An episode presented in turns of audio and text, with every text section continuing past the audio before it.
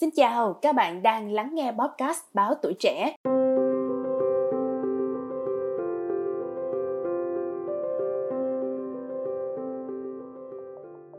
Chip là phát minh vĩ đại nhất kể từ khi con người biết dùng lửa và đi đường ống nước trong nhà.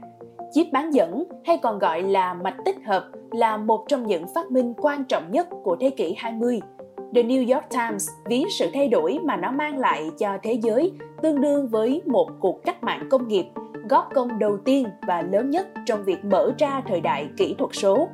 Hàng tỷ con chip đang làm việc không mệt mỏi bên trong hầu như tất cả những thứ mà chúng ta nhìn thấy hàng ngày, từ phức tạp như máy bay cho đến đơn giản như chiếc máy in trong văn phòng.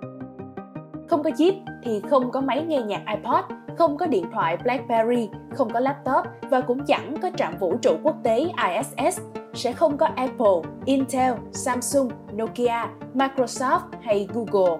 Không có thung lũng Silicon, không có ngành công nghiệp bán dẫn trị giá hàng tỷ đô la Mỹ và sẽ không có Internet.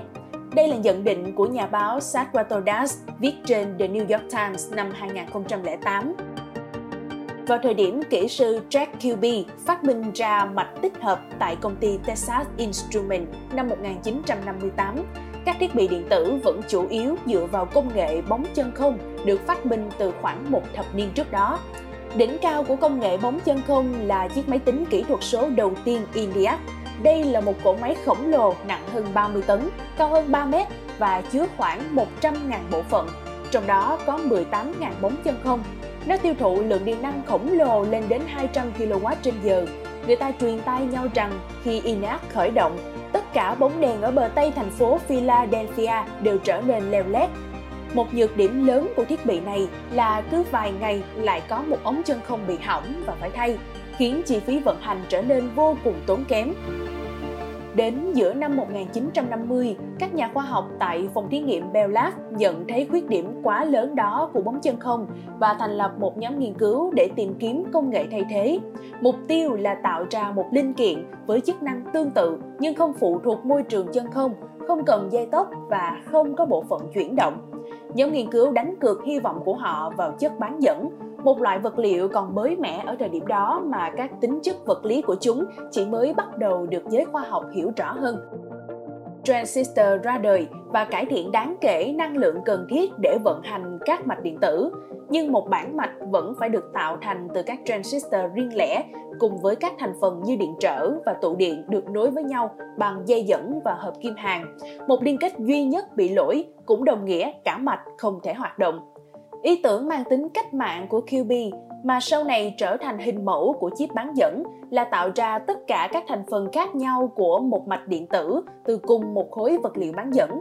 Điều này không chỉ giúp loại bỏ dây nhợ, giảm lỗi vặt mà còn khiến cho mạch trở nên gọn gàng hơn rất nhiều. Trong khi hầu hết đồng nghiệp tại Texas Instruments đi nghỉ mát vào mùa hè năm 1958, thì QB ở lại phòng lab để tìm hướng hiện thực hóa ý tưởng của mình. Ông tìm cách kết hợp một bóng bán dẫn, tụ điện và ba điện trở trên một khối duy nhất làm bằng Germany. Ngày 12 tháng 9, ông giới thiệu với cấp trên mô hình mạch tích hợp đầu tiên dài hơn 1 cm và còn rất thô sơ với các thành phần lởm chởm trông như những con côn trùng được dán lên một tấm kính. Mô hình này hoạt động hoàn hảo.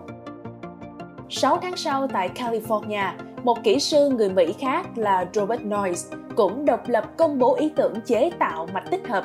Noyce sử dụng thủy tinh làm vật liệu cách điện và dùng nhôm kết nối các transistor làm bằng silicon. Chiếc của Noyce phù hợp hơn cho sản xuất số lượng lớn.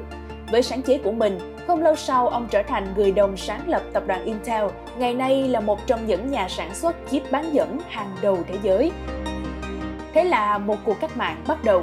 Máy tính sử dụng chip bán dẫn đầu tiên trên thế giới thuộc sở hữu của không quân Hoa Kỳ, được chế tạo vào năm 1961.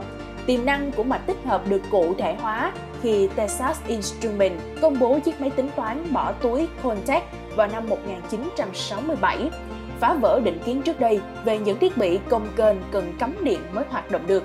Contact đủ nhỏ để cầm gọn trong lòng bàn tay, có một con chip bên trong và chỉ cần pin để cung cấp năng lượng. Từ đó về sau là giai đoạn phát triển thần tốc của kỹ thuật số. Cơ quan hàng không vũ trụ Hoa Kỳ NASA sử dụng chip trong các tên lửa Apollo thực thi sứ mệnh đưa con người lên mặt trăng và các công ty sản xuất máy tính cũng sớm nhảy vào cuộc chơi chip bán dẫn. Một bit trở thành 4, rồi 4 thành 16, rồi 16 thành 64. Cứ thế mà bắt đầu quá trình thu nhỏ và tích hợp, thu nhỏ và tích hợp, lặp đi lặp lại, vẫn tiếp diễn mạnh mẽ cho đến ngày nay. Sự kéo giảm chi phí không ngừng này tạo ra một thị trường mới từ con số 0, báo Wall Street Journal nhận xét.